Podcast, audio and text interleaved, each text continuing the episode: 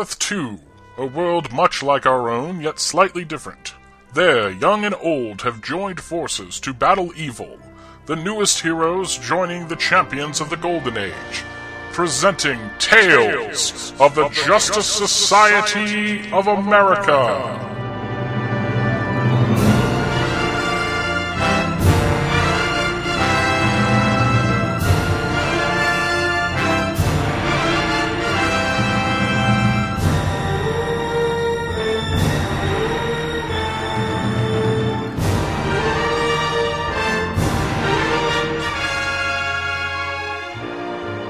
Well, that's kind of the problem with this issue, is that other than that, that opening splash page, that's the only Power Girl you get in this whole issue. And I just, you know, for my sixty cents, I need more tits than that.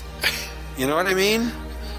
Yeah, they don't even show, I mean, Black Canary and Wonder Woman are on that front page too, and God, if you think fishnets and boobs, you think Black Canary. Good God. Yeah, but you can't even see her, because you got Wildcat's, Wildcat's massive head right in the way.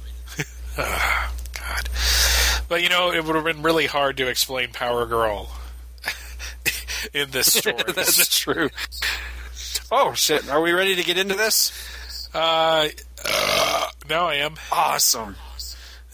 There you go. I figured you like that. Get that out of your system.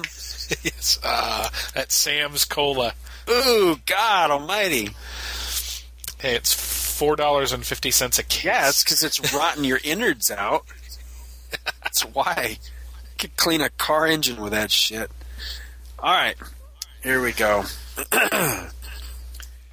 Welcome to episode twelve of Tales of the Justice Society of America. Thank you for joining us, and we hope you enjoy the show. So I am Scott Gardner. And I am Michael Bailey. All right. And that's our show. Thank you. No. Let's see. What the hell do we want to do for an opener? Well, actually, we still have a mountain of email to get through. So uh, so let's read a few of these. What do you say? Let's go for it. We got another email from our buddy Jack Perez. Uh, he says, Episode eight, once again. Says, hi, Scott and Michael. Your podcasts keep getting better and better. Well, what was wrong with him to begin with? Power Girl, again, Valerie Solanas, uh, for one, for some, yeah, for one, some choice dialogue, then back to being great. Uh, am I reading that right? That's what he wrote. I, I don't know if that's what he meant. We're not making fun of you, no, Jack. No, I'm not. I, I'm sorry. I can't understand what, what, what he was going for, but okay, I agree completely, one hundred percent. Moving on. Are you guys going to follow this into Adventure Comics? Cheers, Jack. Abso-frickin-lutely we are. Yeah. Um, after after All-Star, it's Adventure, and after Adventure, it's All-Star Squad. Yeah. We can call, yes. we can call it ass short. And, yeah, we are we are going on to that because, uh, yeah, yeah, love, love, love both those books. And, yeah, we'll be yes. we'll be covering peripheral stuff to, as the, as a matter of fact, this episode is yes. uh, is a peripheral book. So, yeah, we will be covering uh, other adventures. But basically, I think that the only thing so far that we've found that we both agreed we're not really going to touch on is the Justice Society crossovers with the Justice League in Justice League. And we'll even eventually violate that rule a little bit when we get to the Justice League. What was the name of that story? Crisis on Three Earths or some shit? Where it was like Crisis on Earth Prime? Yeah, that's it. That's it. Where the All-Star Squadron and J S A. Yeah, that's the one. Mm-hmm.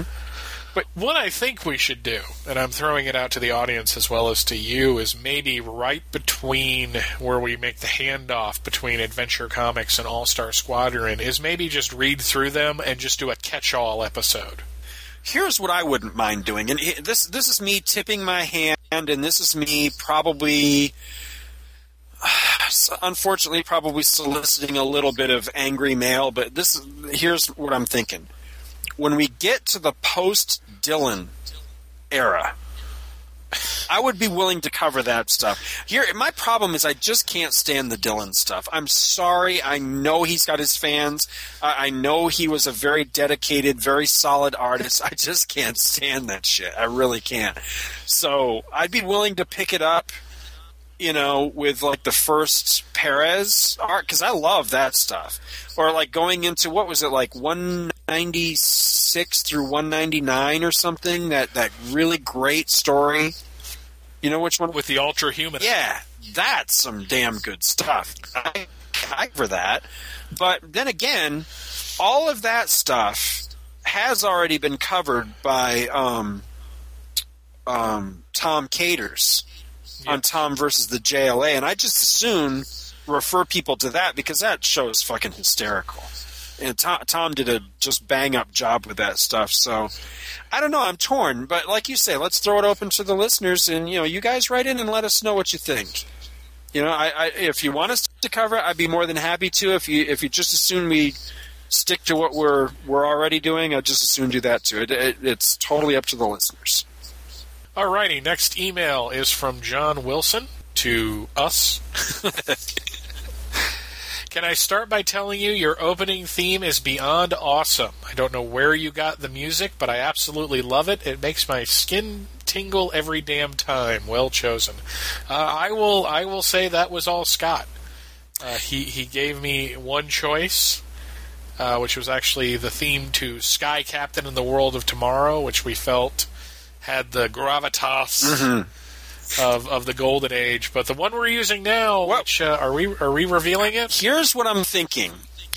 Here's what I'm thinking. This could actually be contest worthy. The okay. problem is, I'm one broke motherfucker, and I don't have so anything to offer at the moment as a prize. But I will scrounge something from my own collection to give as a prize that I would hope would be decent enough if someone can actually tell us what what our theme is. Somebody out there has got to know. In the world of geekdom, there's got to be somebody that can go, ah, I know that tune. It's obscure. It is from a superhero movie, and that's all I'll tell you. Were you surprised that I recognized it? Yes, I was. I, I'm always surprised when anybody recognizes it. Okay. But it is. A, I, I agree with uh, with John. It is a beautiful piece of music. I've always, always liked it, and it is probably the best thing from that movie was was the score. And it was a bitch for me to track down, and it is. Uh, It was one of my holy grail because I'm a score. I don't know if I've mentioned it on this show. I collect movie scores. And this was one of my holy grails for a long time, trying to track this down. And I never really believed I'd ever find it. And when I found it, it just completely blew me away. So yeah, I'm I'm I'm loving using it and uh, and giving it some more airtime. Yeah, we use several pieces of that music from time to time, mm-hmm. or from that score. But th- there was another part of that that film that I really liked, but I'll get into that when somebody guesses. Where it comes from, because wow, she was she was really cute. um, Scott, it's nice to meet another fan of Star Trek the Motion Picture. So many times I tell someone I like the film, I feel compelled to apologize for my like of the movie, because it is not by any means made up to the expectations of the two thousand ten moviegoer. At which point I just have to point out, fuck the two thousand ten moviegoer, okay? It's one of the last great cinematic visual greats. Post-Star Wars sci-fi seems to be all about the action and the swashbuckling and the space battles, and I love that stuff, I do.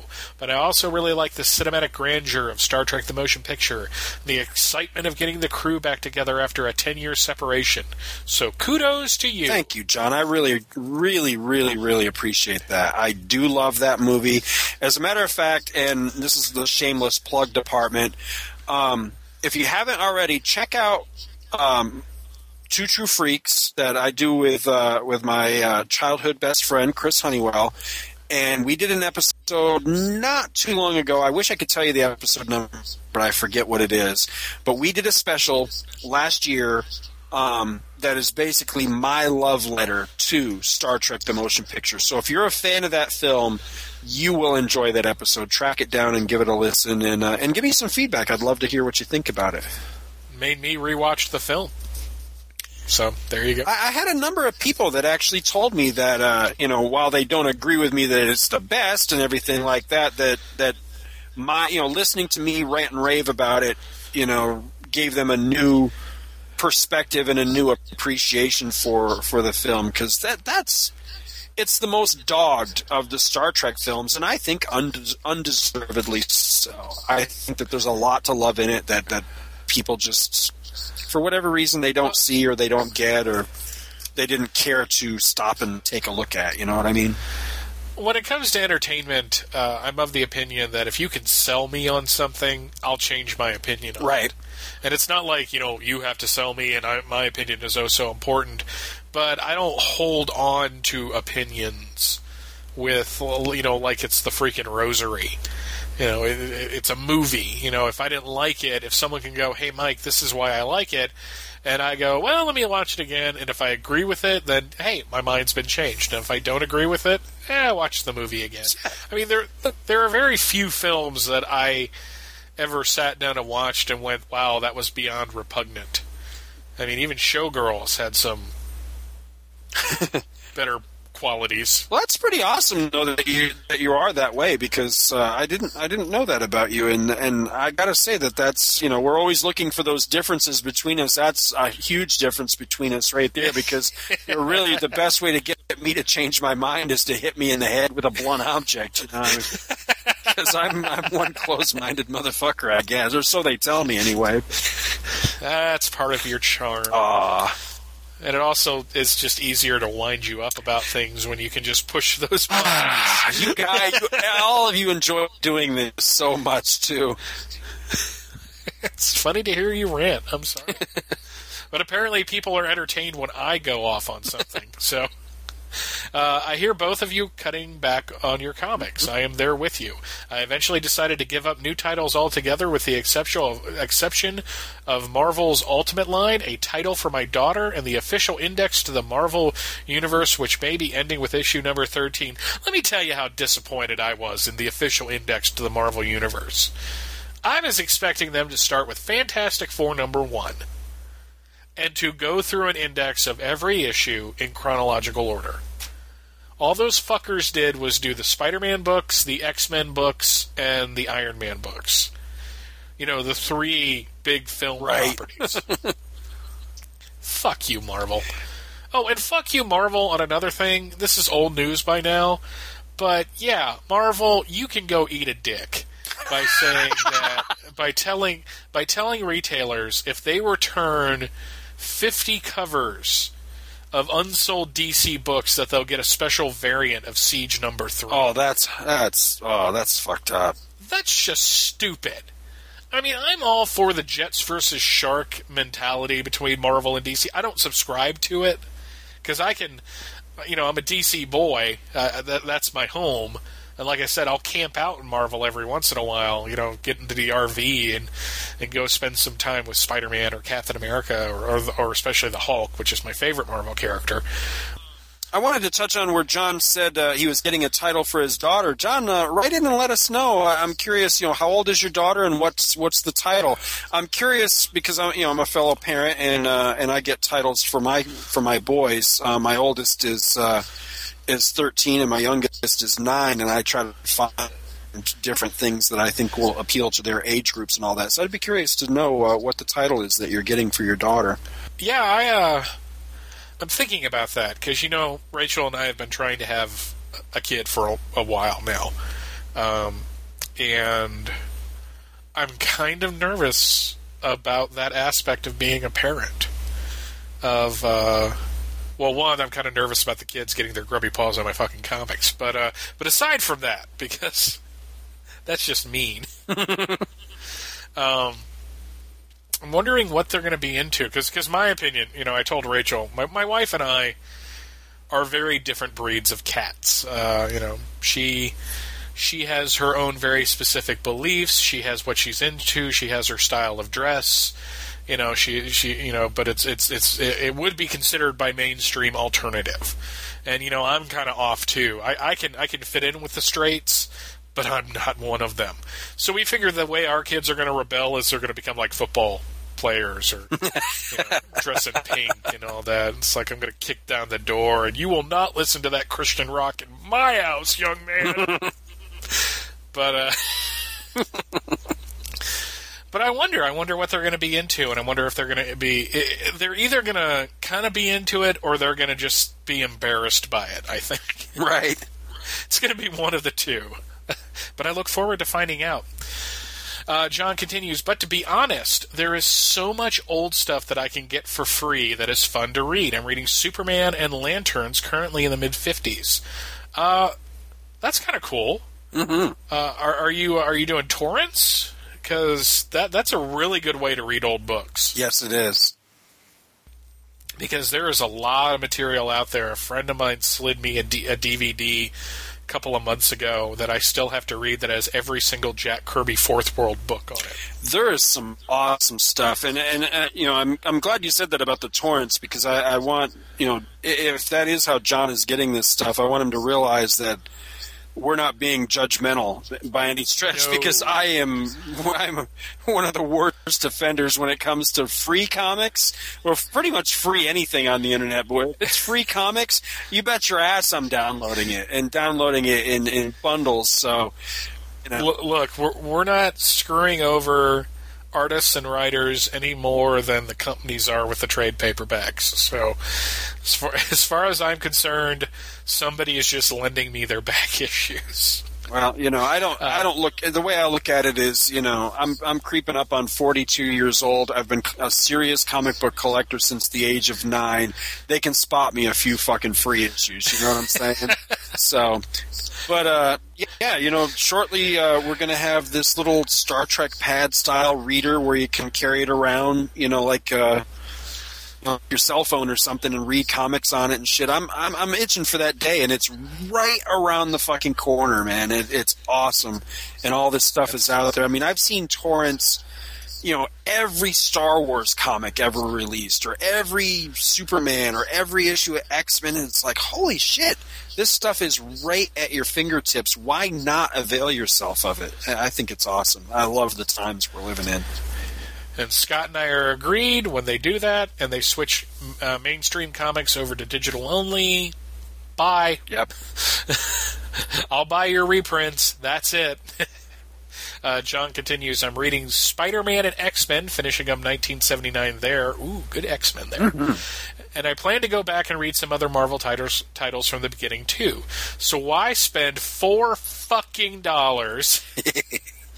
Love the fact that he capitalizes yes. a book for new stuff when there's so much other stuff that costs me no more than the price of my monthly internet connection. Mm-hmm. Not to mention waiting month to month for a story that I might not even like. If I'm going to be meh on a story, let me read all the issues at once and then say meh. Don't dangle me for six or eight months to find out that your story sucked. He just described hey. every event book in the like last five years at least.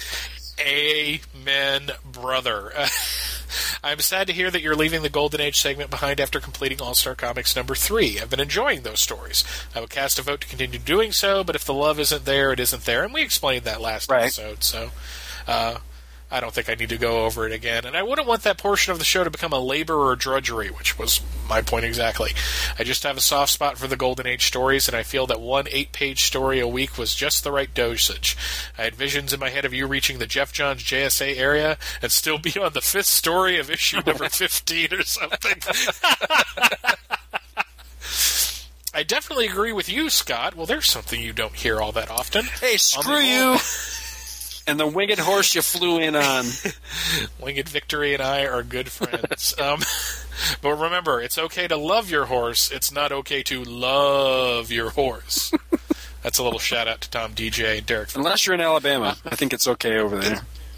Uh, there's a lot of stuff that's okay in Alabama, but I'm not gonna. I'm not going to uh, to insult Alabama other than to say two things. One, do you... Do you know how uh, I know that the toothbrush was invented in Alabama? Because otherwise it would be called the teeth brush. Exactly. And did you hear about the, the, the horrible, horrible tragedy of the uh, of the fire at the Alabama State Capitol building? No. Yeah, it burned down right to its axles. Um,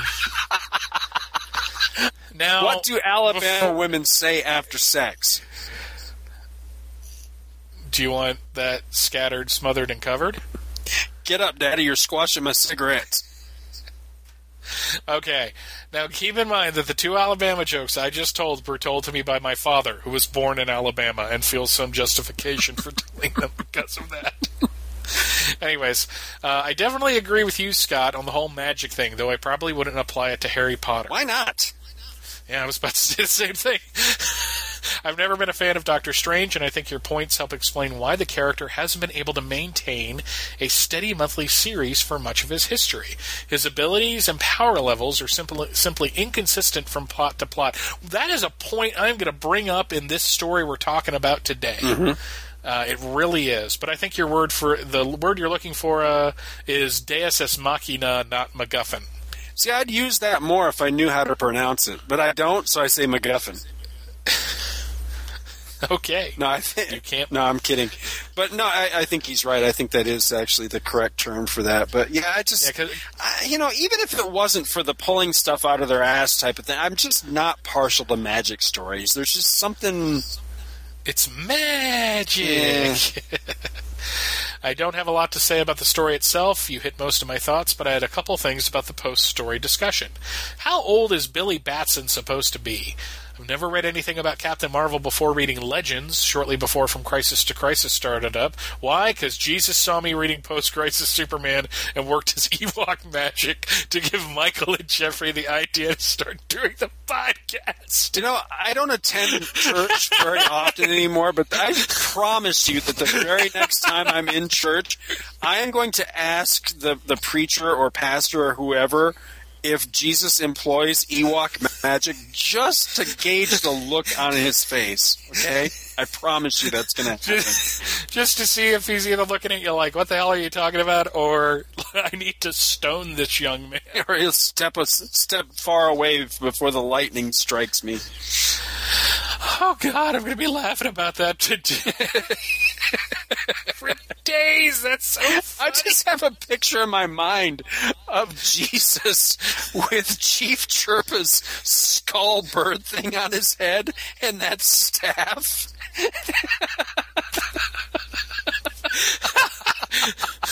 Once again, Michael and Scott completely lose it on the show during the email section. I have a very Family Guy piece of animation in my head. Um, and in issue one, Billy is the host of a talk show. So I thought he was an adult. But then after Captain Marvel nearly kills the big bad guy and turns back into Billy, he's just this little kid. And you can't even be taken for a long, young-looking eighteen to twenty-five-year-old because the little teenage girl treats him like he's eight. So how old is this guy? And if he's, if he's a child, then why is he hosting a T V show? I can answer this one. Run with it, man. Run with it. John Byrne drew a very young-looking Billy Batson in Legends. He did look like he was eight or nine. Mm-hmm. But when Roy Thomas and Tom Mandrake did Shazam! A New Beginning, a four-issue miniseries I absolutely love, um, he was supposed to be like fifteen. And basically, he was hosting a T V show because he was kind of in at the right place at the right time during the miniseries. And it, it was uh, basically it's a gimmick. It's a kid hosting a T V show.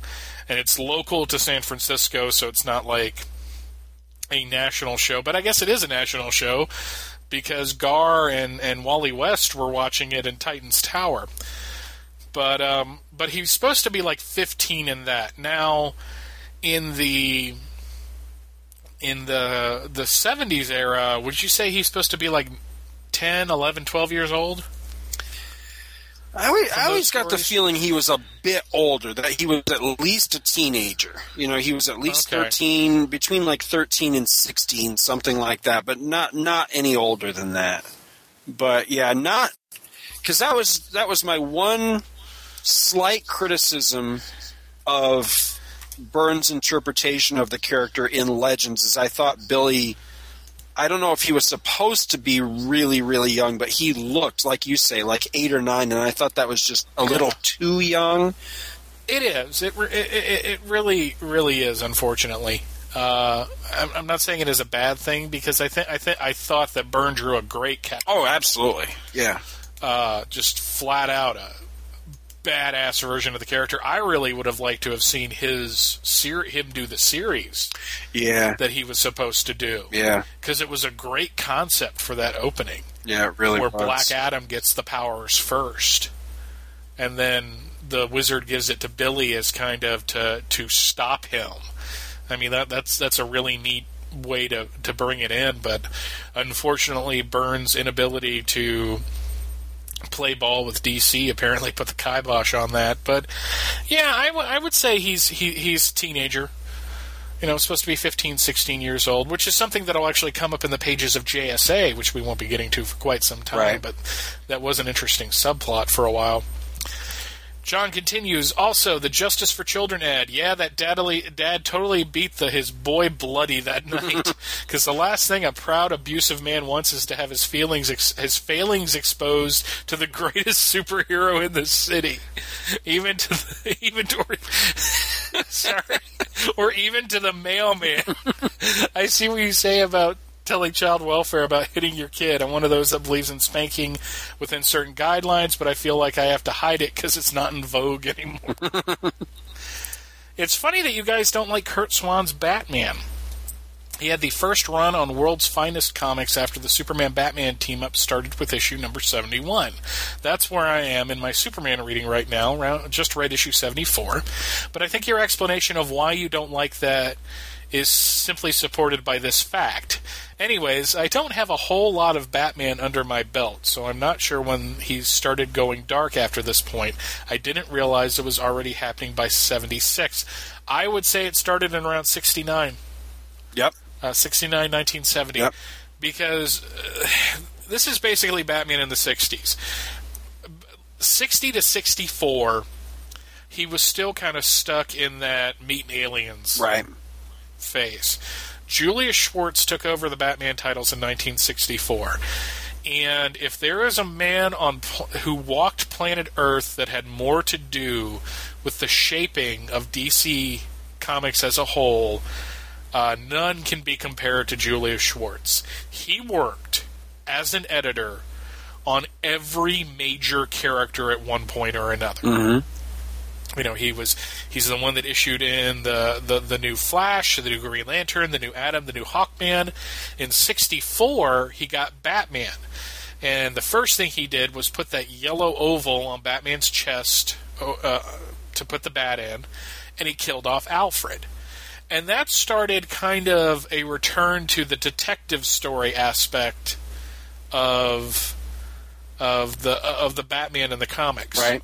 Uh, in fact, he, he talks about how much he didn't know about Batman because in the first story he had him, Batman was walking around in the day and pulled a gun on a guy. But when the T V show hit, the Batman comics exploded in popularity. Right. Everyone was buying it. Sales on those books were huge. And after the series ended, because it really only was two years... It had three seasons, but that's only because it was a mid-season replacement. But when that show ended, sales of Batman fell to the point where they were considering canceling Detective Comics altogether, which would have been a damn shame. Right. So that's when Schwartz finally started paying attention to what, I think it was Jack Schiff who was doing Brave and the Bold, was doing over there with this kid named Neil Adams who was drawing this badass version of Batman. And Schwartz was apparently annoyed that people kept writing in wondering where that Batman is. So finally, after D C Comics kind of forced all of the old guard writers out because they wanted health insurance, uh, they started bringing in people like Mike Friedrich and Denny O'Neil, and those were the guys that took Batman back to his roots. Right. Those were the guys that put the back into the Batman. So, I'm man, when you get to Batman, the sixties stuff is great. Don't get me wrong. The new look stuff has a lot of charm to it. That's where Poison Ivy came from. He started bringing back all the old school villains. But when you hit that Denny O'Neil, Irv Novick, Mike Friedrich, uh, who else? Frank Robbins mm-hmm. uh, era, and especially when you get to Steve Englehart and Marshall Rogers. Yes. Oh, oh God. Great Batman. That was something I was going to run past stuff. You as an idea to uh, to be one of our possible follow-ups after we get past the Byrne Hulk stuff on, on back I to the I am bins. Up for that. I only have it in trade, but I am up for it. I would love to cover that stuff so, again. All in all, John finishes a good episode. I just finished it in time for episode nine to come out, so there may be another email right after this one. Keep them flying, John Wilson. Thanks, John. Thanks, John. I do appreciate it. Awesome. All right, I think we got one more. Yeah, here we go. Yes, sir. This one is from our old buddy uh, Dion Cottrell. He writes, a belated note regarding Episode seven. The holidays, family, visits, et cetera have a habit uh, of gobbling up time, don't they? Please take my silence as a sign that I'm losing interest. I'm downloading and listening shortly after each episode goes live, and I have no plans to stop of uh, stopping anytime soon. And I've, and I've, yeah, absolutely. And of course, I always appreciate hearing my comments on the air. Excellent work yet again. Until next time, Dion. And he has a couple of notes here. Note one, he says, Keith Giffen and Wally Wood's work in issue sixty-three was their strongest yet as a team. Giffen seems to be really coming into his own, and I'm sure it helps that Wood and he had time to get more comfortable with each other. The full splash of Xanadu wasn't as dynamic as it should have been, and it isn't up to the standards Giffen and Wood set in earlier issues, but otherwise the design and layouts were great, and the line work exceptional. It's too bad Giffen wasn't able to stay in the title longer. I had, yeah, absolutely. That was my uh, yeah. I think that was my comment on that first post-Giffen issue, that it was a shame that he had to leave. But, uh, you know, if he's going to be replaced by Joe Staton, eh, oh, yeah. I mean, that's not a bad trade-off. Oh, yeah. Uh, point two he's got here, Hawkman, Superman, and Doctor Midnight all seem to have poor character moments in this issue. Yeah, I think we, uh, I think we touched yeah. on that. Mopey Whiny only scratches the surface. I'm not sure whether Levitz is trying to add depth and uh, pathos, but either way, he lays it on a bit too thick in this issue. Yes, depth, depth of character, especially the hero's underlying humanity, is important. Yes, seriousness adds a nice contrast to the four-color action. Here, though, it feels inept, if not outright dated. Yeah, I I will have to agree with that, absolutely. You know, yes, sir, indeed. I, I can I can buy it with just about any character. The one that really stuck in my craw was Superman, you know, because he said something, I can't remember what exactly what it was, but it was basically something Superman would never say about, oh, I just feel like, you know, all this shit that I do doesn't make any difference. I can't see Superman, of all people, saying that. It's even the Golden Age Superman, who's a little more grounded than the uh, than, than his Earth One counterpart. I mean, here's a guy that basically does what he does because it needs to be do- done. Right. That's that's his shtick. That's why he did what he did. Right. I mean, so, yeah, I agree completely on that. You know, and it's not that I'm saying that because I think Superman is, like, full of himself or, or egotistical or, or he has, like, this huge opinion. As a matter of fact, I, I prefer a Superman who's very humble, you know, that, that doesn't see himself as anything other than a, a guy doing what he should do, you know? Well, it's, it, it's like that moment in Superman versus the Amazing Spider-Man where Spider-Man goes, don't you ever get amazed by the stuff you can do? And he goes, well, no, never really thought about it. Right, yeah, exactly. That, so, that's exactly how I prefer him. So I'm I'm not saying that, that him being down at that moment, you know, is, you know, that it, it goes counter to that. It's just that I, I prefer him to be an optimist. You know, for him to not ever feel like, you know, like, like he's worn down by all the by the never-ending battle. You know what I mean? That, that he's yeah. always willing to go out there and, and continue to do his best to make a difference, and, and that he just never gets worn down by that. And if he has those moments, they're private. Right, yeah. They're when he's alone or when he's with a loved one. Or someone he trusts that he feels he can talk to. When he's at work, which is ostensibly what he's here. I think, really and truly, if Superman's going to have a character flaw in front of other heroes, I think it should be overly humble. Right. Like, when he realizes that people are staring at him because he's doing what he can do, I think, given his upbringing, he'd be a little embarrassed by the attention. Right. So yeah, I, I, that I could buy. Yeah, I definitely prefer him that way. I, I guess, to sum it all up, I think the way that this could have been fixed, the, the, the way I prefer that this moment had gone, was rather than Superman, rather than us seeing Superman in a moment where he's going, gee, nothing I, I do seems to make any difference, I think ultimately Superman, as I know him and prefer him to be characterized, would be, am I doing enough? Yeah, that, that's really the way I see Superman. Is that that's a great way yeah, to put it. He he just never. You, you can't get the guy down. You know what I mean?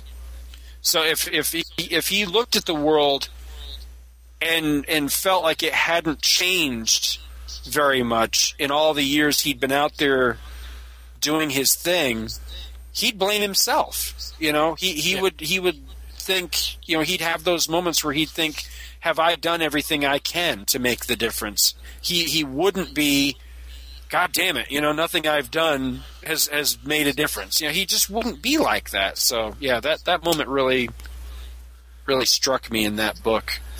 Um, his final point, he says, I cracked a smile when I saw the Daily Planet blurb for Freedom Fighters number five.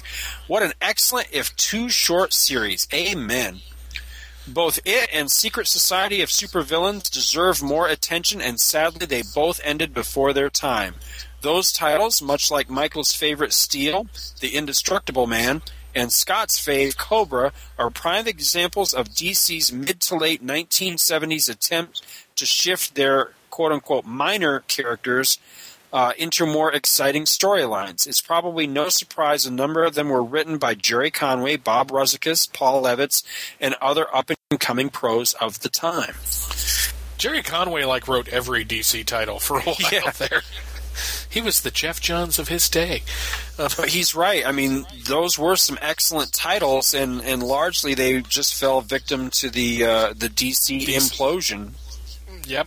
Exactly, and it's it's really sad. I I think it's, with some of the series, I think it was a combination of factors to where some of them didn't seem like they they didn't start out very strong, and it wasn't until they no. were just starting to rock and roll when they were canceled. I, at least I know that's the case, uh, in my opinion, anyway. With Cobra, is that that book started really weak and was awesome in the last two issues, but it just wasn't enough by that point to, to save a book that, you know, started that's so an interesting, That's an interesting period in D C's history, though. Oh, yeah. Is to watch it go from D C, there's no stopping us now, though that was an eighties saying. Mm-hmm. Uh, basically, like, you know, D C, we're going to take the racks back from Marvel, to D C, hey, look, we got eight-page extras. Right. Well, I mean, if you go on uh, on that site that, that you turned me on to, Mike's Amazing World of D C Comics, and you start flipping through the months right around now, and you see all the titles they're putting out, and they're putting out dozens of titles every month. Yes. And then all of a sudden, I, I'm not sure what month it is, but all of a sudden you hit one month, and there's like maybe ten titles tops, and it's just like, boom, everything ended all at once. I mean, all of these awesome titles that were going, just, all of them cut right off. And they went from, you know, this massive library of awesome titles to just really a, a handful of their core books. You know, the Supermans, the Batmans, and that sort of thing. It's it's pretty sad because a lot of nice books, you know, fell by the wayside. Yeah, I so much good stuff. Steel and Firestorm. Steal the Indestructible Man, and that first, those first five issues of Firestorm are just freaking awesome. I mean, they really, really are. God, I love those. Both written by Jerry Conway. Uh, Don Heck's best artwork in Steel, too. God, it was awesome. I think that's... And I know you're not a Heck fan. I'm not at all, yeah. I was just going to say, I think that's the reason I've I've never read Steel. And uh, I'm trying to track it down because I know that we're going to cover that eventually. And uh, well, only in so much that the unused pages for, like, the sixth issue are used in an issue of uh, All-Star Squadron. Ah, okay. So it's kind of pertinent to that. That's why Don Heck does that issue, is because that was going to be that was that was artwork taken from that unpublished last issue. Oh, cool. Well, so, I, you know what? I just thought of something. Is uh, I'm having trouble tracking those issues down, both on eBay and um, from what I've been able to to research. I cannot seem to find where they have actually uh, been put out as C B R. So I'm going to put our listeners on the trail of that. If any of you guys know where I can find some C B Rs of uh, – well, how many issues is that series? Six issues? Five, five issues? Five or six. Somewhere, somewhere around there, I forget I, I, if, if my inventory was still extant. Yeah, I would. Uh, Damn, I would love I to do if somebody again. Could, I could tell you, but yeah, if somebody could put me on the trail of uh, of those, because I'd really like to read that series, and eventually we're going to cover it here on the show, and uh, and I'd like to be able to share the chores with, with Michael on reviewing those issues. So, but sadly, don't have them in my own collection. I managed to score them really cheap during the nineties, when seventies books really weren't all, worth all that much, whereas now it's getting to the point where, good God, yeah. Uh, it's depressing. Oh, yeah, they... But thankfully, a lot of these are in like, like, like the later issues of Commandy. You can find an issue in fifty cent boxes. So, you know, it, it's still out there. It's just going to take some doing, basically. Well, I think that wraps it up. We are going to move over now to the main feature. We are taking a break from All-Star Comics this this week to cover a book we basically decided we were going to cover, cover come hell or high water when we first came up with this show. Yep. Lo, those many months ago. Um, it's D C Special, number twenty-nine. This was an interesting book. D C in the in the seventies put out a number of titles like this, where it would be D C Secret Origins, D C Special. They were random. They didn't have a continuing storyline. They would just be showcase books, basically. Right. And this was issue number twenty-nine. This is the last issue of D C Special. It's got a cover date of September nineteen seventy-seven. It cost a whopping sixty cents because this double-sized comic book contains the untold origin of the Justice Society, the most sensational secret of World War Two, because until this issue, there was no origin for the Justice Society. As it is pointed out in the text piece, even the Justice League got an origin one hundred forty-four issues into their book. But basically, when All-Star Comics number three started up, like we said, the J S A was always already around. And this story with a cover, a really nice cover by Neil Adams. Yeah. It looks like Hitler has gas, but other than that, it's it's pretty cool. It's kind of funny that the, the, the Earth two Superman on this cover looks exactly like the Earth one Superman, except the S is a little different. Well, you know, this cover really, really takes me back to there's a... a a picture, and I'm not sure if it comes from an album cover or what it comes from, but it's Superman, and all around him are all of the D C characters that can fly, and they're all flying against a sky that's colored just about the same color as this this you know yes, cover I know here. What you're talking about. And doesn't it look about the same? Because you know, right below Superman in that picture is like uh, the Spectre and Doctor Fate, and they're they're the, you know they're on this cover too. So it's very reminiscent to me of that piece of artwork. Do, do you know where that piece of artwork comes from? Isn't that like the back cover of one of the Superman records or something like that? I don't know. Could also be like a picture from one of the calendars. Ah, that's true, yeah. That's possible. It's it's kind of hard to nail down some of that art, right? Because it was used and reused so many times.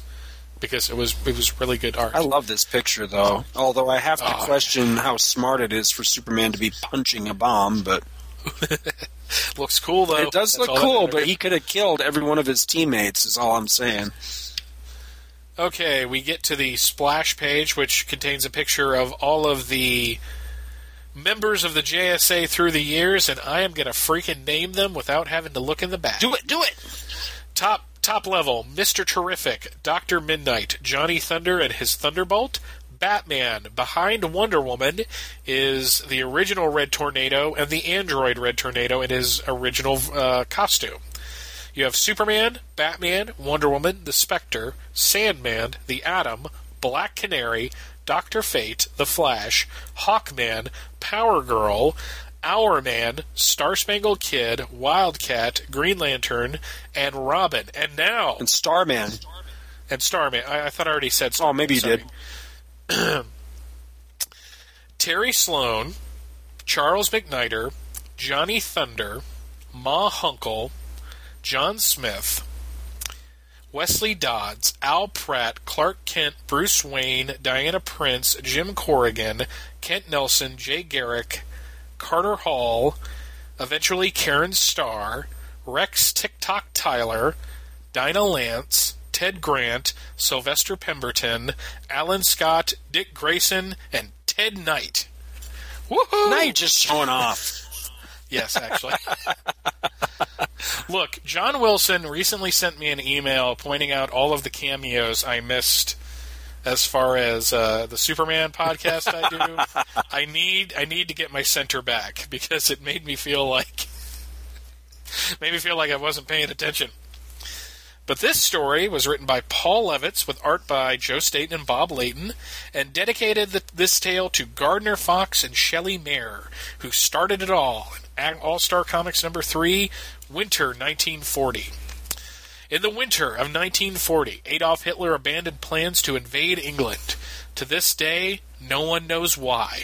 No one but the ten heroes who battled across two continents to ruin those plans and give birth to a legend. Prologue. We start in Washington, D C, nineteen forty. Shortly, World War Two has not officially begun because America has not entered the war. I'm sure Poland and England would have issue with that. We see a man walk into the White House. He tells the guard, "A bulletin from Intrepid for the for the president," and he is allowed in. Uh, President Franklin, Franklin Delano Roosevelt greets the man, calling him Smythe, and he says that he trusts Intrepid as well because they can't have the chief of British security coordination out of commission. Smythe tells him that Mister Stevenson is fine, it's the rest of the world they're worried about, and he basically reveals plans that Hitler plans to invade England within the week, and asks the United States for help. F D R's hands are tied, however, because he promised in his re-election campaign that he would not get into World War Two, but he has an idea that there are a few more powerful, more daring than ordinary mortals that have been in operation for the last two years.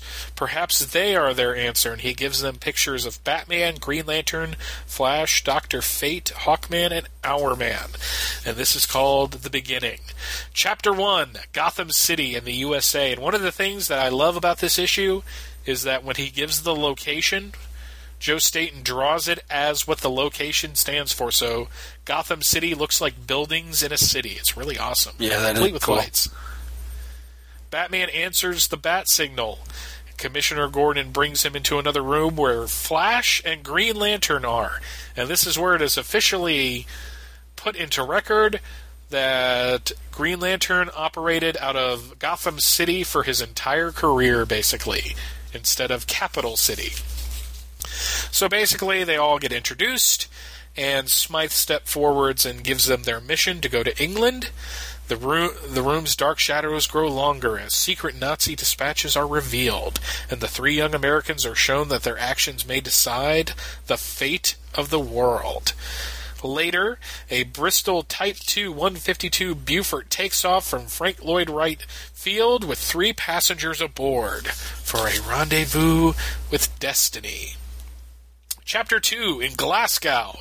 Glasgow is drawn with plaid coloring to show that it's wearing a kilt. Batman, Flash, and Green Lantern invade a castle where Nazis are holed up. Uh, the leader of the uh, of the Nazi striker orders that his men to kill the three heroes, but they're doing a pretty good job of whipping some Nazi ass. And let me make it perfectly clear right now. I think it's always good to see Nazis getting their asses kicked. Maybe it's because I grew up watching Indiana Jones. Maybe it's because the Nazis were, you know, kind of evil. Not all of them, but most.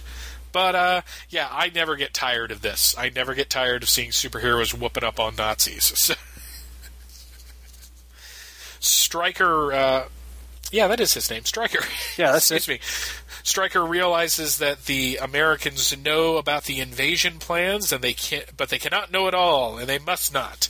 They must die. So he unleashes the murder machine, this giant green-looking robot that is so awesome.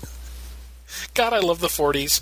The flat hit, it, it just kershams. Oh no, I'm sorry, kerslams Batman. I'm sorry, I'm looking at this page. A robot just punched Batman in the face. And the Flash runs at it and is knocked out.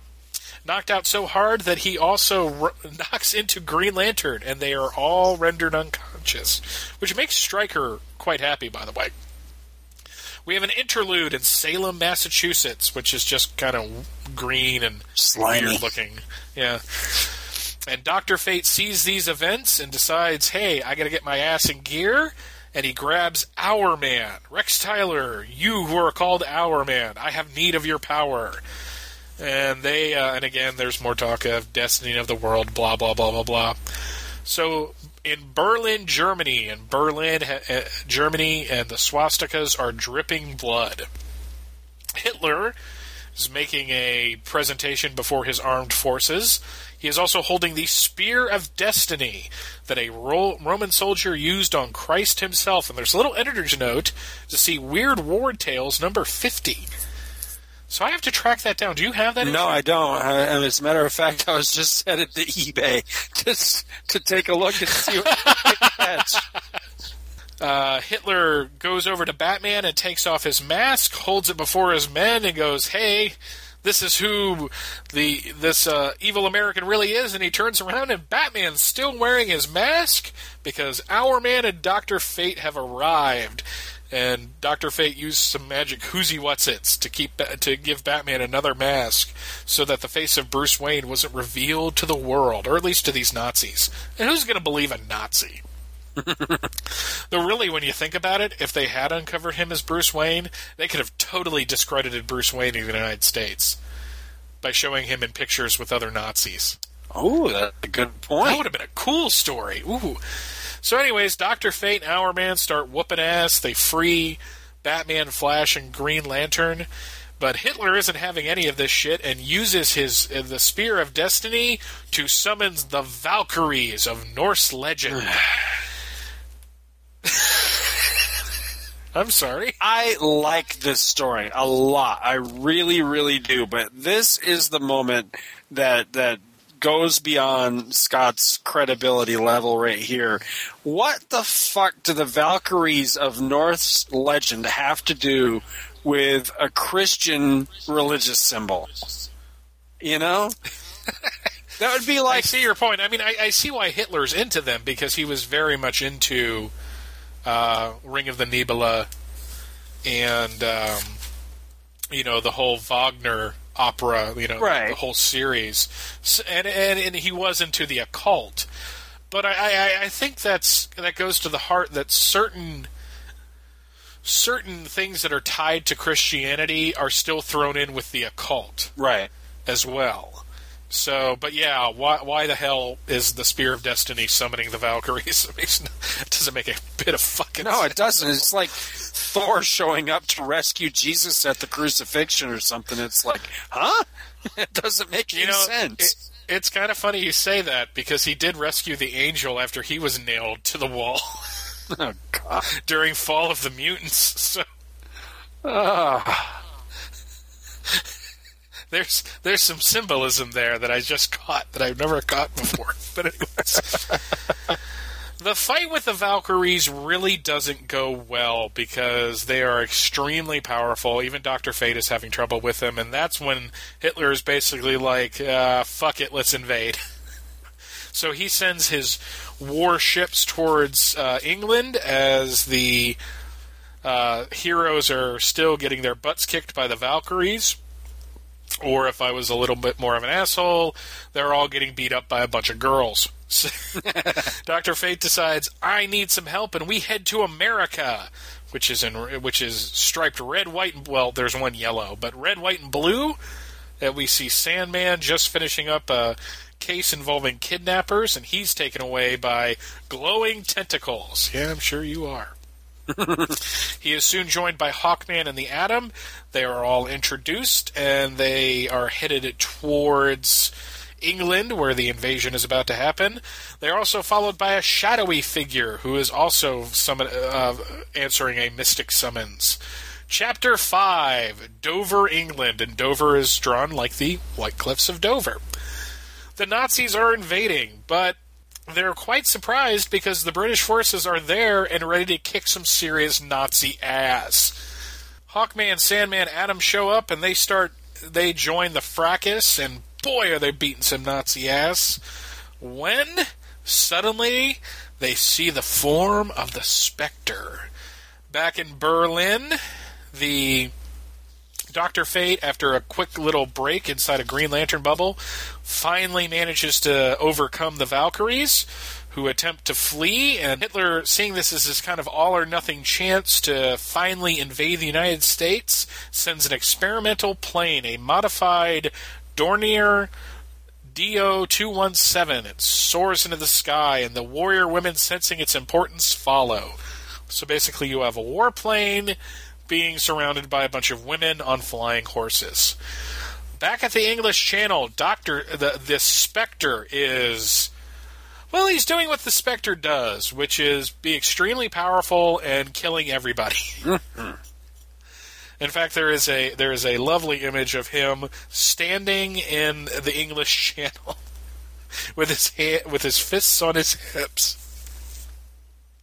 Doctor Fate, Green Lantern, Uh, Hourman, Flash, and Batman show up, and for the first time in any world's history, nine superheroes are gathered together in a moment of triumph and of, of impending doom.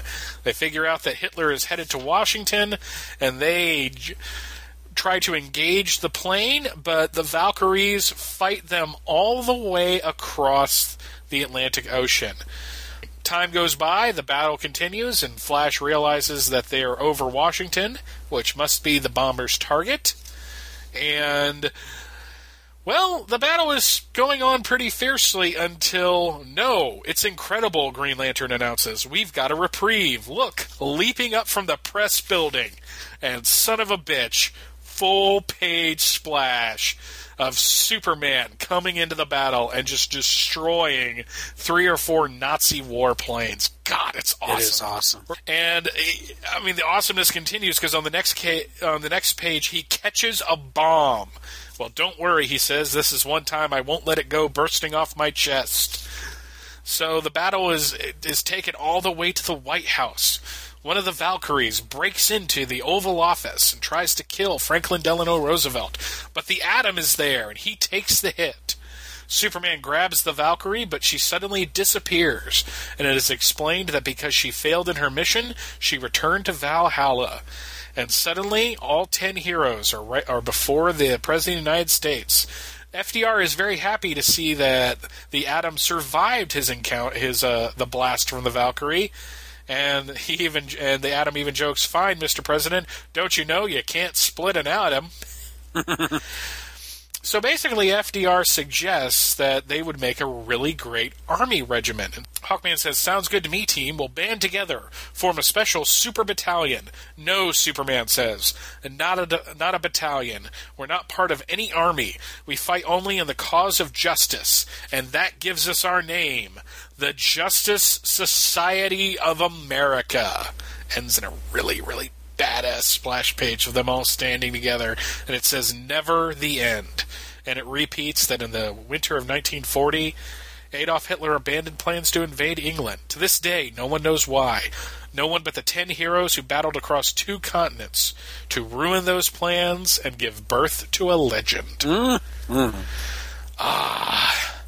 You know, outside of the Valkyries, this is a really awesome story. It is a really, really awesome story. However, I spotted something in this I don't know when I read this as a kid. I, you know, I was I was fully into the J S A and, and D C and all these characters by this time. However, I feel sorry for any kid who may have picked this up for the first time, not knowing about parallel Earths and different Superman and Batman and stuff, because I don't know if you noticed this, there are two very important words that are never said in this whole book. Do you know what they are?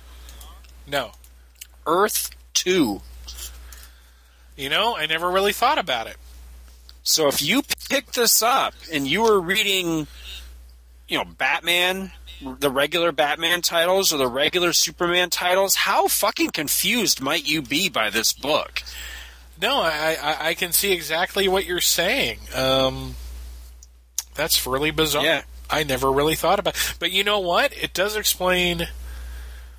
When we were coming up with like the opening intro to the uh, to the show, we wanted it to be kind of dramatic, and I chose one of the opening little things that D C would put in their books from time to time. Mm-hmm. You know, Earth two, a world much like our own, right, yet slightly different. That's not here. Nope. And that would be kind of important. I guess they're assuming that if you're picking this up, you know who the Justice Society are. I mean, I went back and forth through this book several times to make sure that fact before I brought it up, and I could not find anywhere in here where it said that this was an alternate Earth. So I, I just feel like that's worth bringing up, you know, at a, at a time when there was no internet and there was no, you know, quick reference to such things. If you were a kid just grabbing this off the stands, you know, I'm, I'm sure you would find it awesome, but at the same time, you might be, con- and you know, now that I think about it, something similar to this did happen to me. Um, there's a, I, I'm not sure if it's a limited collector's edition or one of those all new collector's editions, but there's one of those giant oversized D C books. It's Superman versus Wonder Woman. Oh, and yeah, I, that's set in on Earth two. Yeah, it? And I had a tough time as a kid figuring out what the hell the deal with that story was supposed to be, because the Superman and Wonder Woman in that book, the way they're drawn and largely portrayed in that book, are very much the Earth One. Um, you know, I mean, they've got their Earth One outfits, but even their personas are very much the Earth One personas. Yet the story's clearly got to take place on Earth two because it doesn't fit any other way, because it's a World War two story with, uh, what was it, Baron Blitzkrieg and that super wrestler, or the like the super sumo guy or whatever the hell his name was there. You know, and they end up detonating an A-bomb at the end of the story. It's, a, it's an awesome, awesome story.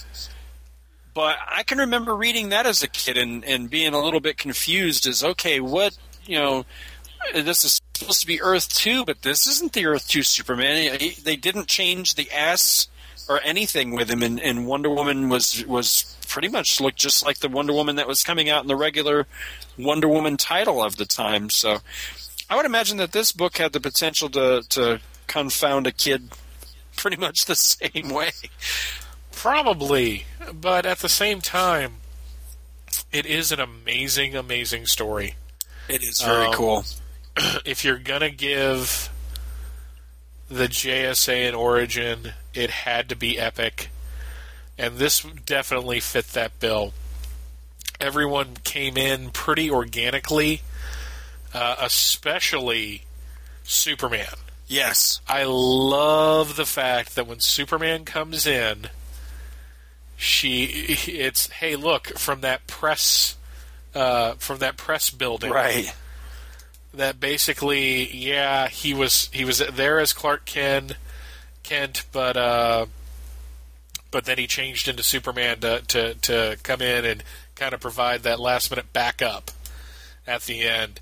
Actually, I, I have a couple minor quibbles with, with this story. The first being, everyone is introduced to each other rather quickly, right? And there really isn't any time given to to kind of explain how how they they got along together so fast. That's not a really big issue, in all honesty, because I've seen worse uh, worse ways heroes are, are introduced to each other. But it's just like Superman, all they're all brought together and they're all brought up to speed. So let's get on with the story, right? Basically.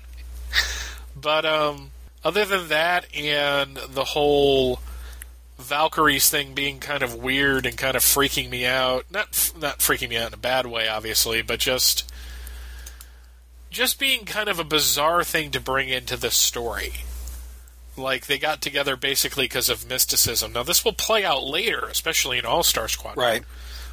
But I love the fact that the Atom was the one that took the hit at the end.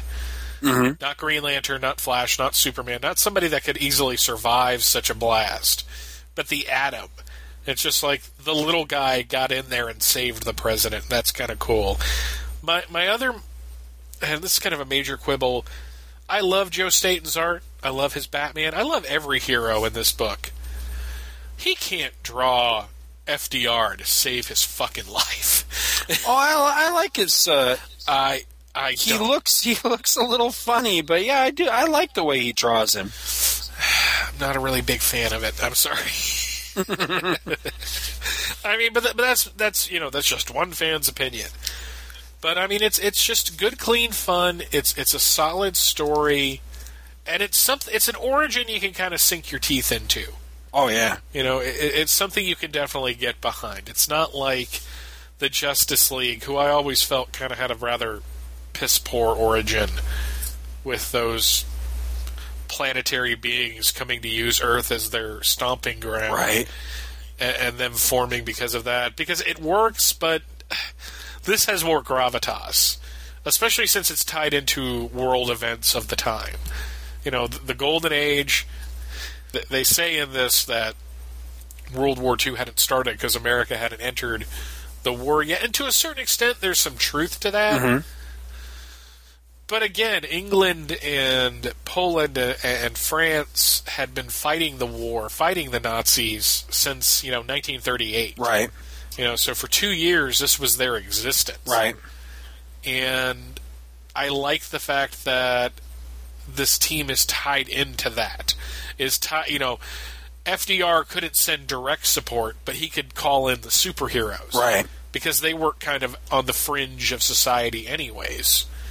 And uh, just neat seeing Commissioner Gordon. And, and again, it's neat to see that this is where it's pretty much established that even in the Golden Age, Green Lantern operated in Gotham City. Yeah, I like that. Which works a lot better in the post-crisis D C U, to me, because I, I, he was the only hero of Gotham City. Right. But uh, it works here, too. I, I really have no complaints with it. I would have liked to have seen more stories from this era of Batman and Green Lantern teamed up in Gotham City, and I don't know that there oh, were yeah. that many of them, really. But I would have loved no, to see I don't that. think there was any. You know, like a like a Brave and the Bold style story of, of just Batman and G L, you know, fighting crime together on their home turf. I think that'd be pretty cool. Especially, like, kind of setting it earlier in their careers where they might not be trusting of each other. Yeah, I could see them very much having that, that post-crisis Superman-Batman dynamic, you know, to where maybe they rub each other a little bit raw, you know, because they, they are very different kinds of heroes. Yeah, I could totally see that.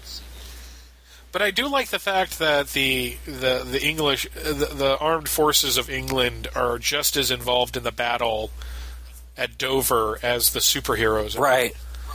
Like, they're just there as, as muscle, but these are the the kind of the real heroes, and, and I kind of dig that. I also dig how Staton draws the Atom.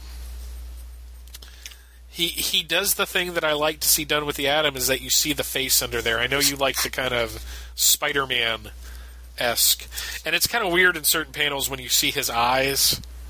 Right. Yeah. It's just kind of strange, but I really it's like one of the few times I like this costume. Other than when it's drawn by Jerry Ordway or Rick Buckler. Well, my, my biggest, the biggest things in this book that, that make me happy are, are certain panels by uh, by Staton that are just awesome. Because that very first shot of Batman on page four Oh, oh it's just great. That is such a great, great picture of Batman. And uh, and then, of course, on page uh, twenty. I love that bat being so freaking yeah. big on his chest. Yeah, I, I, I agree. I mean, if there, I I still prefer, because it was the one I grew up with, I still prefer the, the yellow oval around it. But if you're going to go with just the bat with no oval, then it's got to be huge like this. And I, I love yes. it. it. You know, it takes up the, you know, it goes all all the way across his chest. I like that. I like that when the symbols are, are nice and big like that. And uh, but, but as much as we were talking about Green Lantern and Batman not getting along, I like the fact that everyone's kind of friends, right? Right, yeah. Well, this, you know, it was the era, too. You know, they're all united for a common cause type of thing. You know, there's there's no petty bickering or anything because, you know, it's for mom and apple pie and all that. I love that. I love uh, page twenty-three, the beginning of chapter seven with uh, with the Spectre just waiting across the channel. It, it's, you know, imagine, you know, for listeners, imagine the, the part in Kiwi's Big Adventure where he's, where, uh, what's the guy's name? um, Francis is in the bathtub yeah. playing like he's Godzilla or something, sinking the, the battleships. That's very much what the, what the Spectre's doing here. He's grown up to immense proportions, and he's just walking up to these German boats and just sinking them. It's great. But this it. is this is more ammunition of the Spectre being just kind of a dick, though, because, you know, he's this powerful, he takes out everybody, but he doesn't do that for the rest of the issue, right? He's just one of the guys, right? Um, backing it up to page sixteen for a second, I love the fact that one. Staton draws the Golden Age Sandman's original costume so great. Mm-hmm. But he leaves this poem. It says, "There is no land beyond the law where tyrants rule with unbreakable, unshakable power. Excuse me. It's but a dream from which the evil wake to face their fate, their terrifying hour, the Sandman." Oh, that's neat.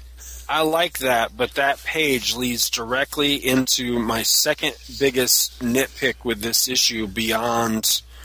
Um, the Valkyries, yeah, is that all right? After uh, Flash, Batman, and G L are taken out, or actually they're they're not taken out. They're they're locked in battle with the Valkyries. Doctor Fate uses his power to summon even more heroes. One of them being uh, Sandman. There, like you said, at the bottom of page sixteen. So. Fate actually casts a spell that sends out these tentacles and nabs Sandman, the Atom, Hawkman, and who else? I guess that's it. And literally drags them across the Atlantic Ocean. How fucking long would that take? And I mean, how weirded out would you be? I mean, if all if you're just minding your own business, fighting villains or whatever, you know, you're out in the middle of the, and all of a sudden this freaking glowing or, yellow orange tentacle comes out of the sky, wraps itself around you, and you get hauled out to the middle of the ocean. How freaked out would you be by that? They get all the way over to Dover, England. You know, that's where where Fate brings them to. They they. barely have time to get their bearings and meet everybody and figure out what's going on. And then they get involved with a with a battle with the Valkyrie that takes them all the way back across the Atlantic again. How fucking long would that take? And I'm going, Jesus, you know, I mean, these guys would be suffering some serious jet lag I would, by the end of their adventure. And then my last little nitpick, I... It's not a major one, but it just it, it cracks me up more than anything. All right, they've just fought their way all the way across the Atlantic. You know, the, the J S A'ers are, are fighting the Valkyrie pretty much to a standstill. She's kind of hot. They're creeping. Yeah, they're creeping up. Who's kind of hot? The Valkyrie? Yeah. Uh, if you say so, dude.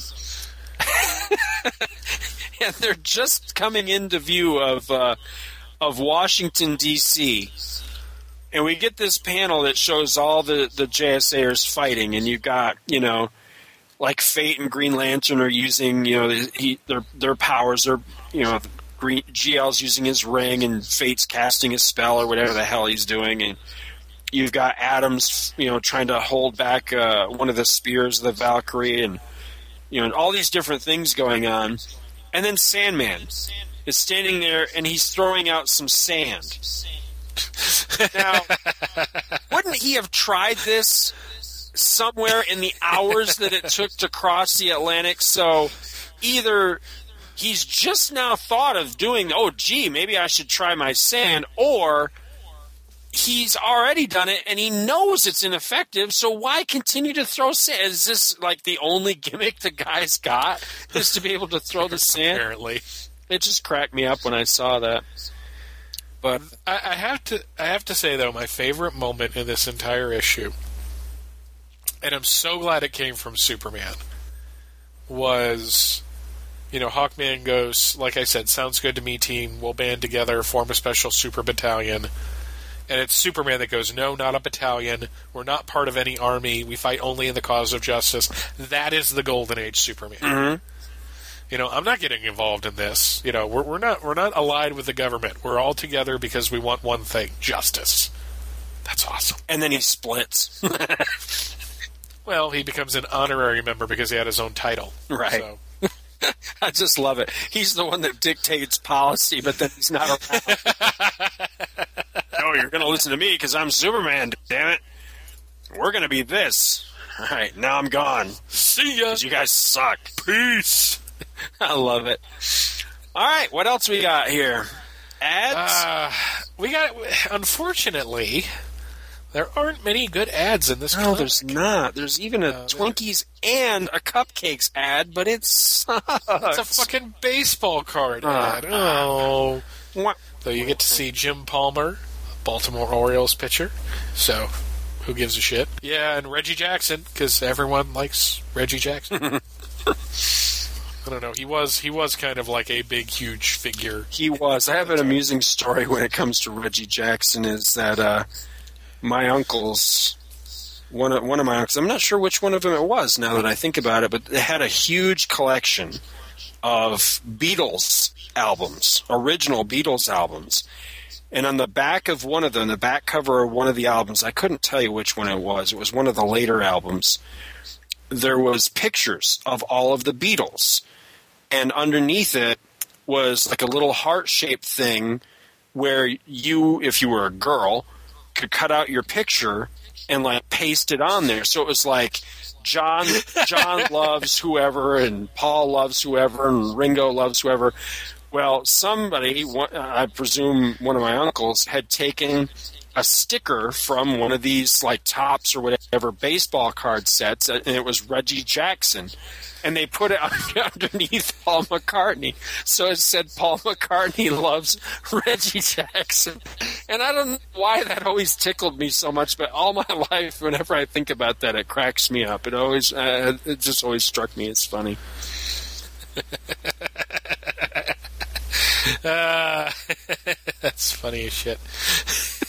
Alrighty, we've got some kind of lousy ads, you know, super prizes, Slim Jim. I ate a Slim Jim the other week. That was a mistake. Oh, yeah. Anyways, Shooting a Daisy, even though that it is Johnny Unitas. Now, this is the one I was going to let you have.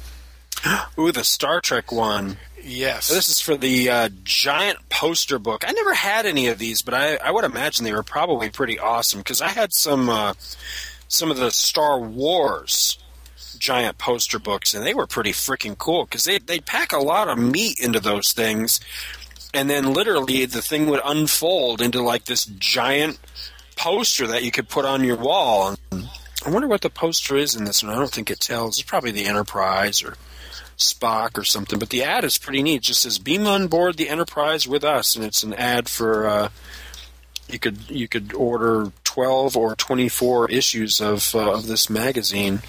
Now, now here's a question. So we've got Star Trek giant poster book. You got Spock, The Evolution, U S S Enterprise, A City in Space, and The Cage, Star Trek film we never saw. Mm-hmm. That must have been a big deal. That was a very big deal because uh, I remember when The Cage finally did premiere on T V. I can't. I couldn't tell you what year that was. I want to say it was. eighty, it was eighty-seven. It was right yeah. when uh, Next Gen was about to come up. Yeah, they treated that like a like a film event on T V. That was a big freaking deal because it had never yeah. been shown in its entirety on T V, and for the longest time, it was believed that the full color print of the cage had been lost. So, you know, when they premiered that on T V, large sections of that were in black and white. And, you know, if you go fishing at, say, garage sales or flea markets or what, you can still find videotapes, you know, official Paramount videotapes of the original release of The Cage on videotape where it goes back and forth, color and black and white. Now, the color sequences are taken from The Menagerie, which was the episode that yeah. salvaged footage from the from the cage and made a different episode out of it, made a two-parter episode of, of Star Trek the series out of it. But the black and white sequences were the was the stuff that had never been seen on T V before up to that point. And years later, they would eventually find a complete color print. So, you know, one did actually exist after all. But, yeah, that was kind of the story on that. But, yeah, that was a big deal because it was, you know, it was, quote-unquote, a lost episode of Star Trek. So, you know, after years of people, you know, religiously watching the original seventy-eight episodes, and all of a sudden, wow, you know, something new we had never seen before.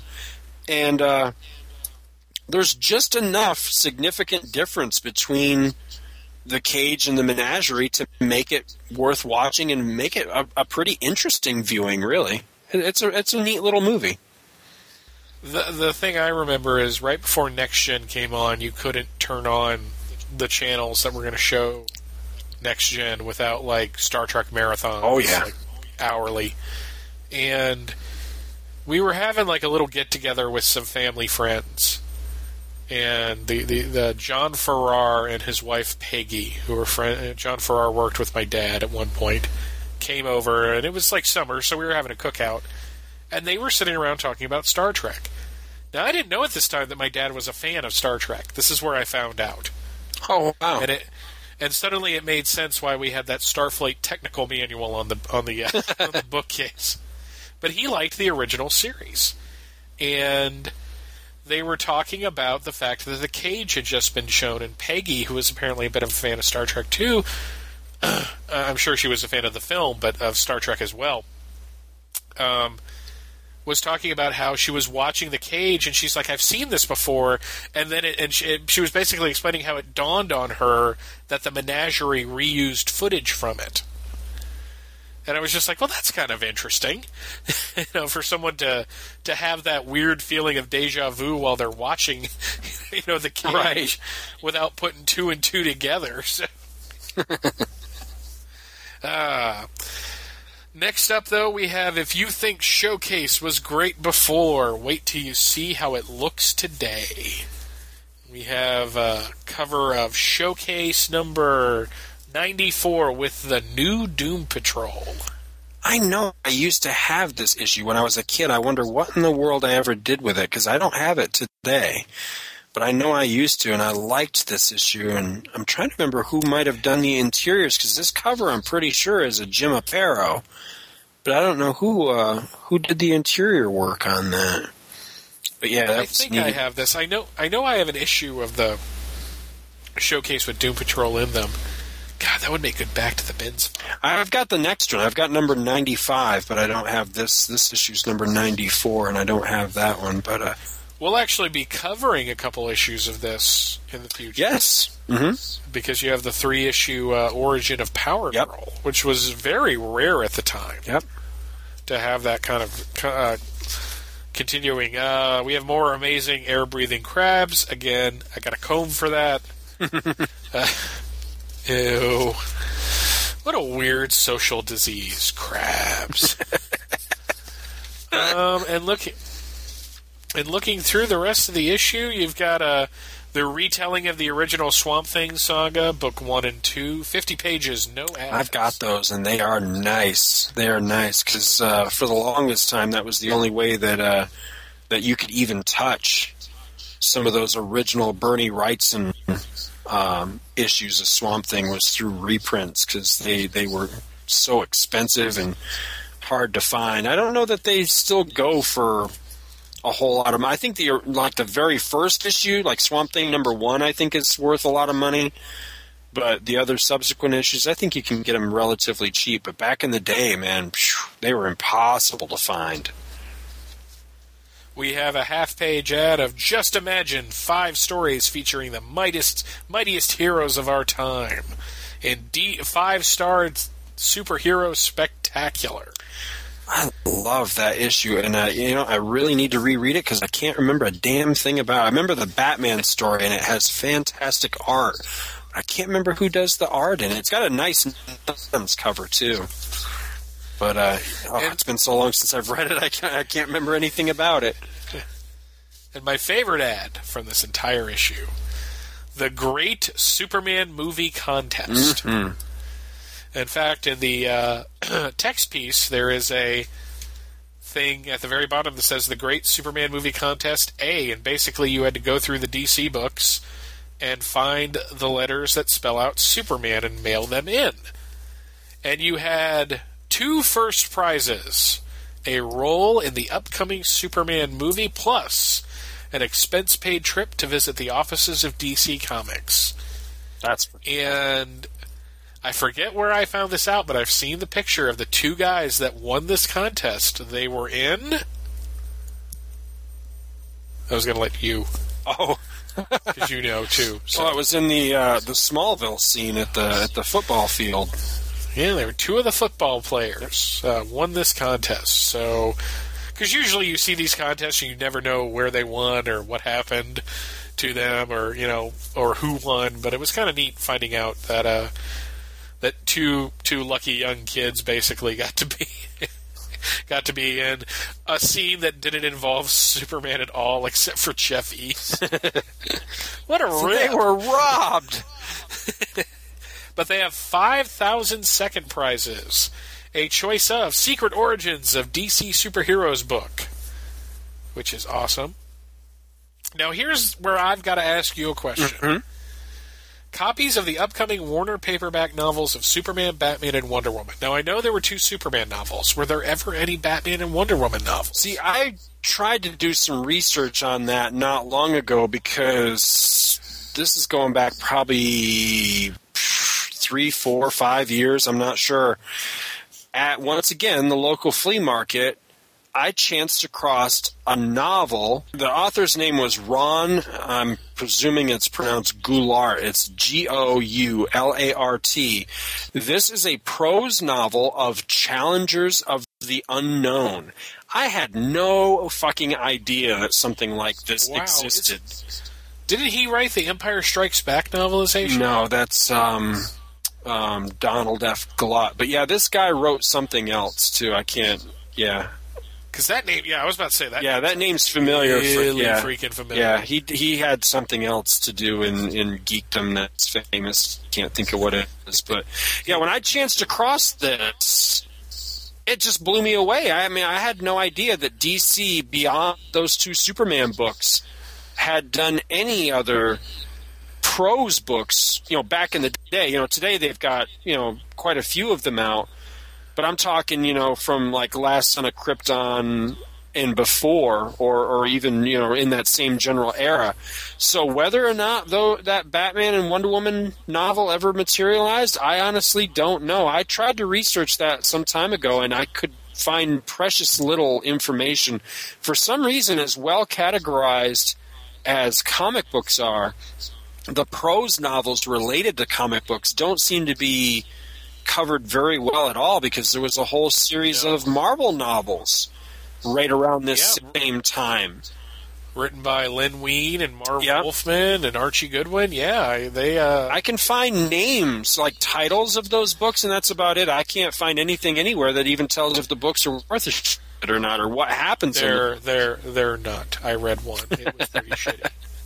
It was the Hulk one. It was kind of disappointing. Oh, that's too bad. I, I, I've got one or two. I know I've got the Spider-Man one. It's like the Crime Web or some fucking thing. I can't remember what it's called. But, but uh, yeah, there, there was there was one that was the Avengers, and then there was one that's just called something like It's just called like Marvel Superheroes or something. It's got fucking everybody's in it. It's got Super Spider-Man and Hulk and the Avengers and the X-Men and everybody. So it looks, you know, just judging a book by its cover, looks like it should be awesome because everybody's in it. But, you know, like I say, can't find any information. You also got year's subscription of The Amazing World of D C Comics. That's a damn good book, and I cannot believe what the back issues of that go for, because every issue oh that I've God. ever bought, I've bought for a dollar or less. And I went on eBay the other day just for shits and giggles. I was thinking, you know, I'd really like to finish my run of Amazing World of D C Comics. Yeah, right. You'd have to be stinking filthy rich to get – I mean, they go for a lot of money. I have one issue. I have the Superman issue, and I paid like fifteen bucks for it, and I felt it was worth it. You know, something like that. You can't find those no, in you just can't. your average fifty-cent bin. So, you know, th- there are certain things that I am willing to plunk down money for. Uh, you know, like good money for. Like I paid like thirty, twenty, thirty bucks for that. You know, Secret Origins of the D C Superheroes, because that was just worth it to mm-hmm. me to have it. But uh, also copies of the all-new Superman versus. Wonder Woman, Superman versus. Muhammad Ali, and Legion of Superheroes Supersize Comics. I really need to pick up that those Superman versus. Wonder Woman, the Superman versus. Shazam. That one's excellent. Superman versus. Shazam, that one's fantastic, man.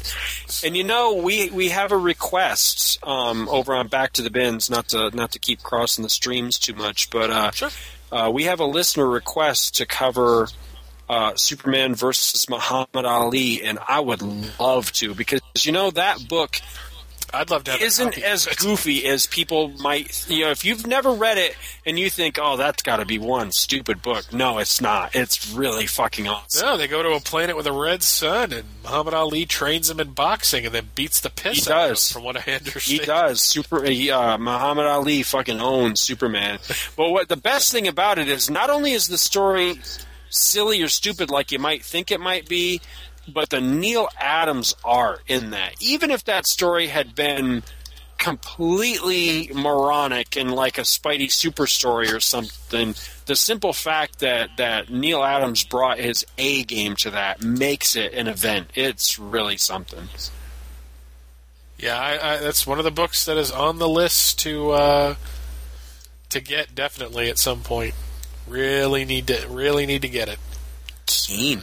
I'd like to, I'd like to have that book. Um, that's pretty much it. Unfortunately, it was kind of a disappointing month month uh, in this book, at least uh, disappointing week, I guess I should say uh, uh, for for ads. Uh, I'm kind of bummed out, actually. Well, we can we can alleviate some of that uh, disappointment with just covering some of the awesome books that were appearing oh, elsewhere yes. in the D C multiverse at the time. There were some fantastic books came out in this particular month. You got limited collector's edition C fifty-one, which is that which we mentioned last yeah, week. Yeah, love the cover on that, and all the stories in there were fantastic. Batman's first battles with the little, little too close to Robin's junk for my taste, but you know what are you gonna do.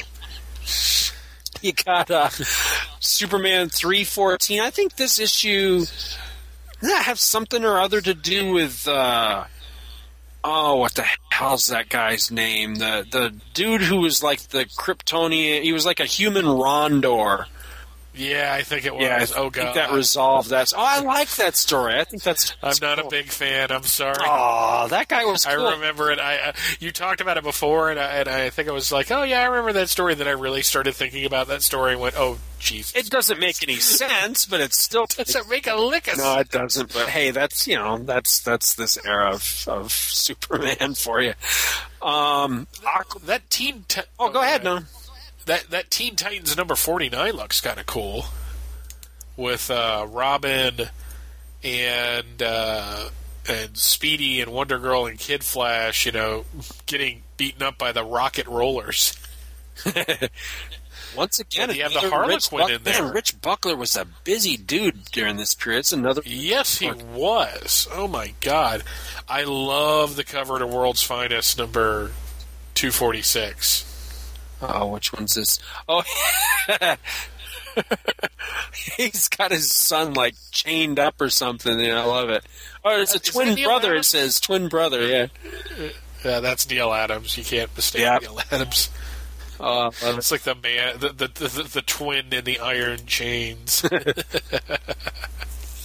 Uh, so you're going to say that Aquaman? Yeah, Aquaman issue? regained his own title with uh, with number fifty-seven. Didn't last long, though, unfortunately. Uh, I think sixty-three or sixty-four was the was the last issue. So he came back just in time to get canceled all over again. But uh, the the Jim Aparo art in uh, in Aquaman stories of that period is just fan frickin' tastic. And I actually, oh, sorry. no, go ahead. I actually really love this issue of Action that they have up, four seventy-four. I don't think I've ever read that one. It was, uh, what was his name? Something Nevada. Oh, Johnny Nevada? Johnny Nevada uh, was having on his talk show a bunch of people that look like Superman. And Doctor Light's in the audience, and it's actually kind of a neat little story. Huh. I really I like that cover, too. That was one of the first, when I started seriously getting Superman back issues of this era, this was one of the first ones I found in a fifty-cent box in really good condition, too. So it will always be special because of it. Got uh, Swamp Thing joins the uh, Challengers of the Unknown in Challengers of the Unknown number eighty-two. I've got... Uh, That's so fucking weird. It is weird, but I, I, I that's all of the Challengers of the Unknown that I have in my collection are, are only the issues where Swamp Thing and eventually Deadman join their team for just a little bit. And, uh, yeah, it's some weird-ass stuff, but it's actually pretty cool, too. It's, it's just weird to see. Anytime you got, like, a, a bunch of human beings and then Swamp Things hang. It's like, what? What? And you know what they're thinking? God, this guy stinks. He stinks, man. He smells terrible. We've got uh, Super Team Family, Green Lantern, and Hawkman.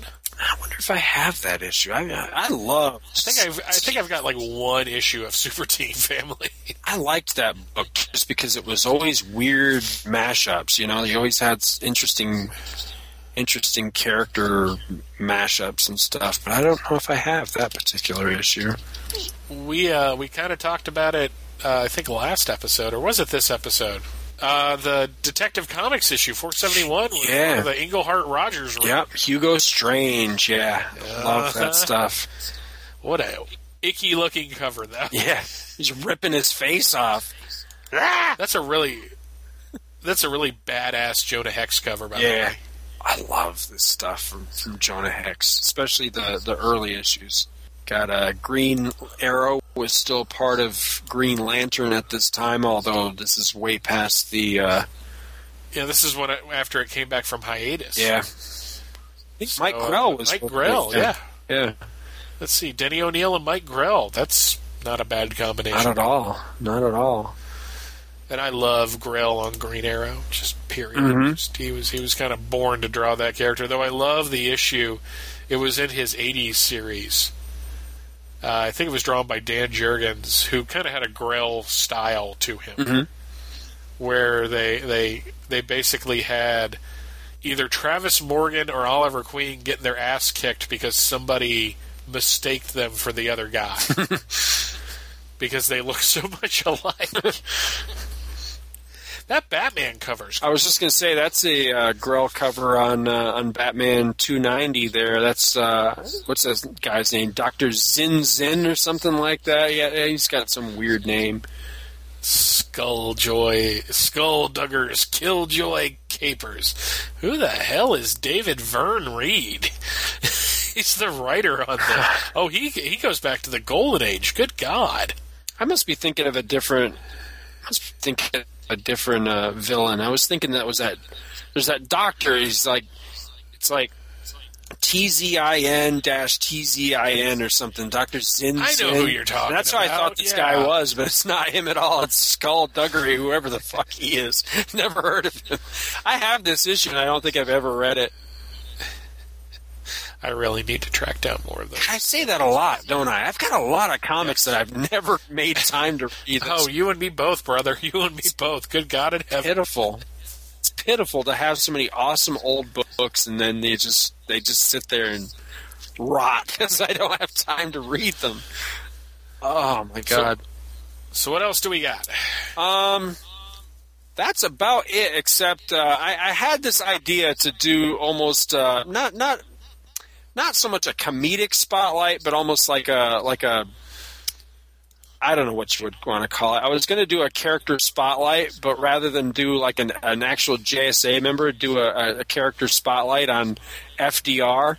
But I didn't really have time to do proper research on the, the fictional D C version of F D R. All I could find was like Wikipedia entry on like the real guy. But maybe maybe it's further down the road when we get to uh, All-Star Squadron, we should seriously consider doing that, because he he was just as much a a character in a lot of ways in that book as, oh, as an All-Star Squadron, yeah. definitely, yeah. definitely. And he was like one of the it was one of the better uses of a real historical figure in a book. Yeah, because because what I love, and I know it's kind of jumping ahead, but it's not really giving away too much.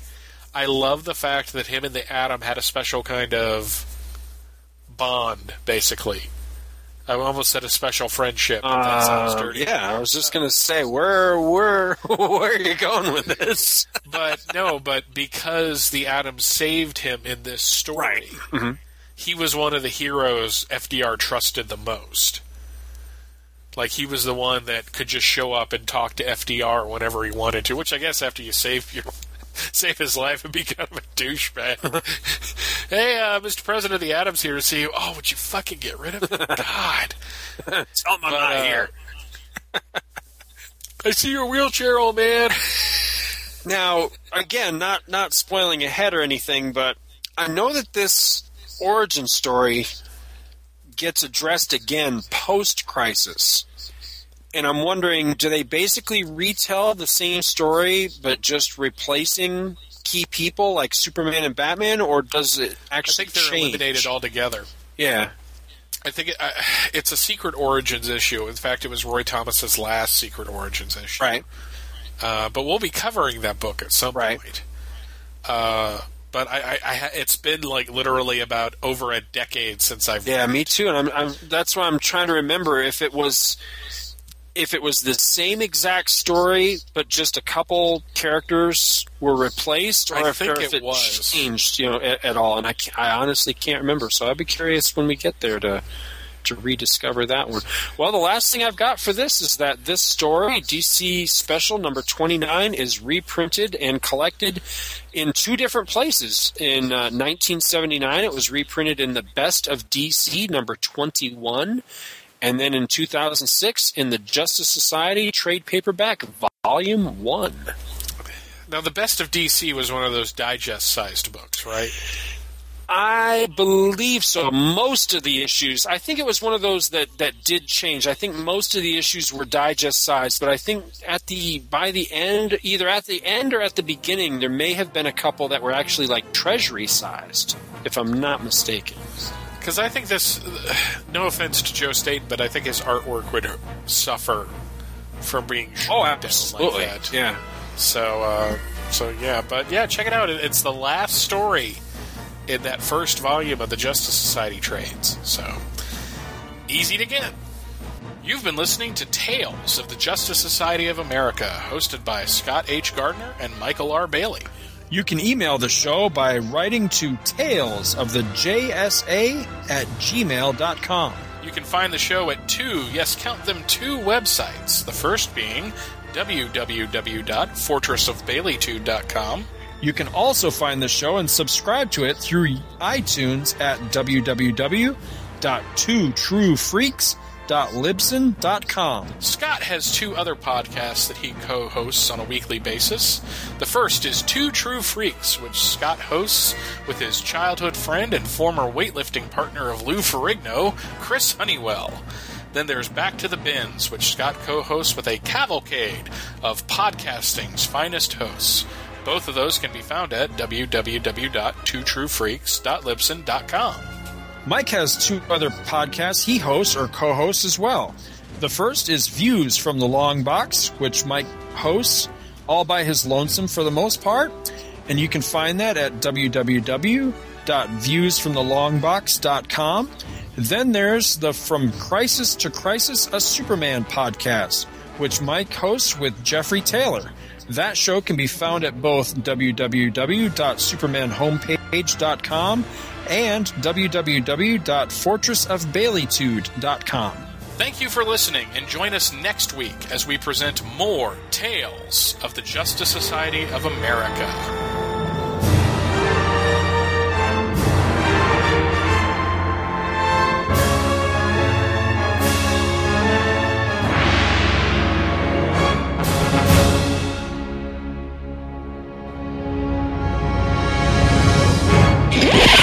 Whoa, hold on there, listener, before you go. Hi guys, Scott here for one last bit of late-breaking news.